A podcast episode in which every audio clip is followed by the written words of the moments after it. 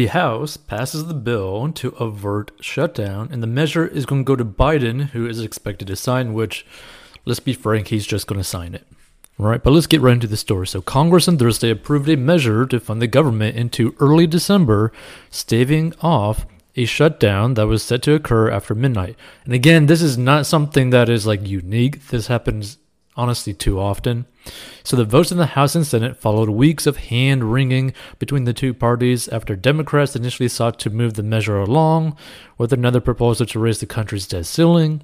Senate Republicans blocked that effort, and then basically having the country's ability to borrow unresolved just 18 days before the next major fiscal deadline.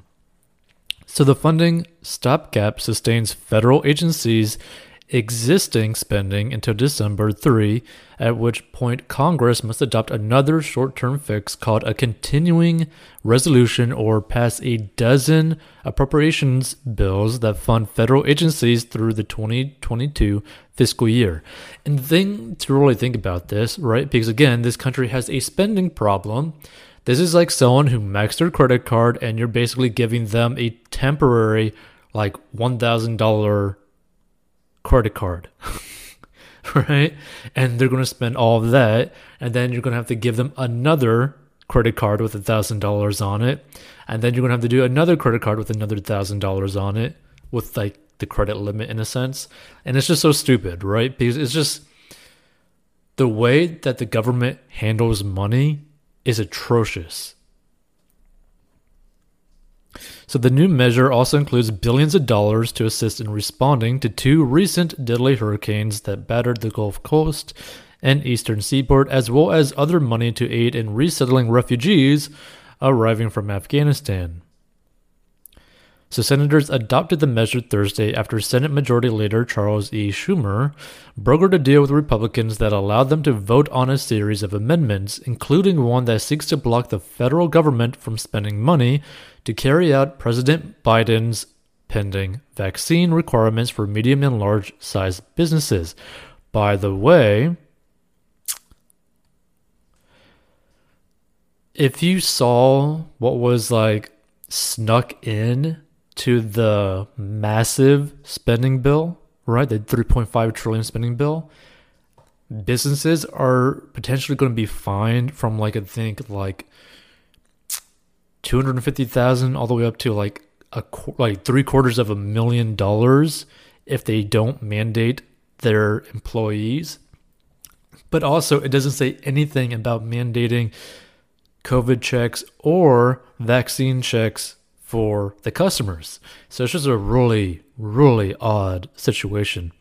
So that amendment and another targeting Afghan aid require 60 votes to pass and failed in a chamber where Democrats possessed a tie breaking majority. So House lawmakers followed suit later in the day, sparing what would have been a potentially destabilizing shut down during the coronavirus pandemic, and federal agencies in recent days had scrambled in preparation for the worst, seeking to safeguard critical public health programs from possible disruption. So, we hope this can be a strongly bipartisan bill because it keeps vital services running, House Speaker Nancy Pelosi said Thursday. Still unresolved is the fight over the debt ceiling, the statutory limit on U.S. borrowing, and the cap allows the government to rack up debt to pay its bills.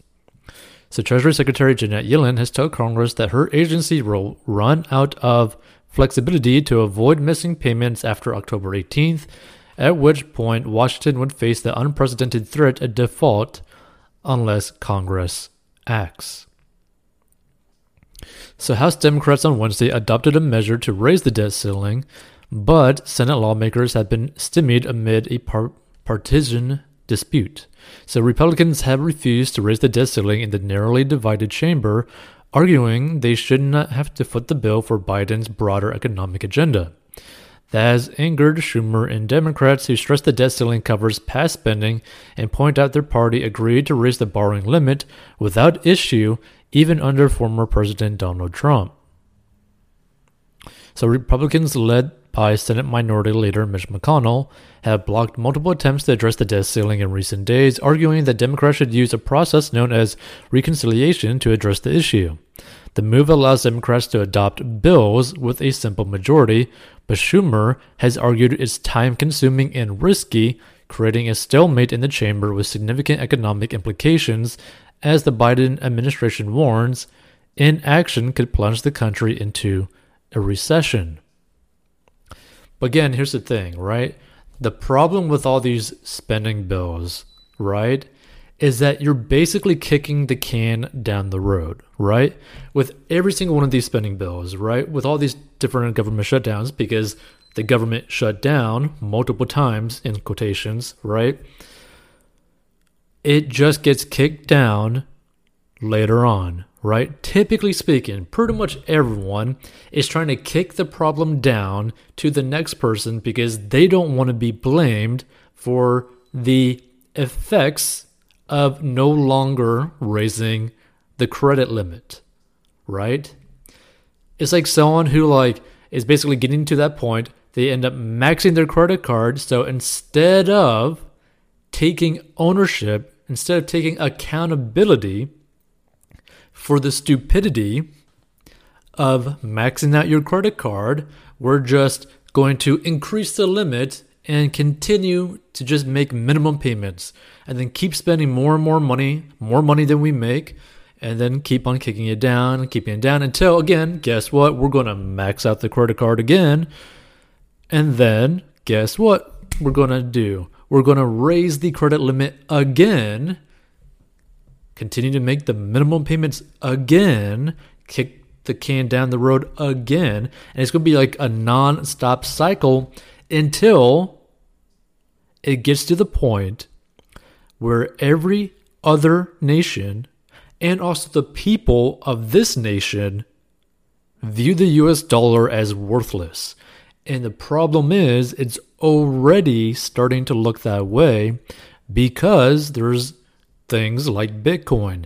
There's other assets available to some people to where they would rather put their money into something else than the US dollar.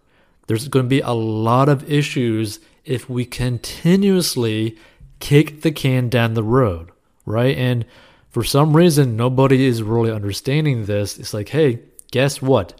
This cannot last forever, right? No matter what country it is, this cannot last forever because it's going to get to the point where the dollar, the currency of whatever country, is going to be worth so little, the buying power is going to be so bad that the normal citizen will end up not being able to buy their own food, right? Regardless of how many dollars or how many units of currency they end up having of that country's currency. Like we've seen this in like the history of the world. For example, like Germany, where they had like wheelbarrows of, I believe, francs, I believe, but basically the Germans' currency, where they were basically wheelbarrowing all their currency to try to buy a loaf of bread, which was worthless. And it got so bad that the currency was even like the currency itself was worthless to the point where it was cheaper for them to burn currency for a fire than wood. Like, that's how crazy that actually is, right? And that's not impossible to happen to the United States as well. And this is the problem when you have too much debt. And you could use this as a personal example as well, right? This is why you personally need to get out of debt so that regardless of how like how the country screws up, right? When it comes to their debt ceiling, you could still have more cash flow available to you. You have more freedom, more financial freedom to weather the storm and be able to still continue to buy your food regardless of what happens. So if you want to learn how to get out of debt, go to 40inbox.com. Hey, this podcast is sponsored by our personal finance courses. So if you have problems with mastering your money and you need help, go down below and learn how to master your money. And this is a plan that anyone of any income level can follow. It is simple and easy to follow for any income level and any situation, and is very straight to the point. And if you want to learn how to make money online, go down below as well. And we'll see you in future episodes.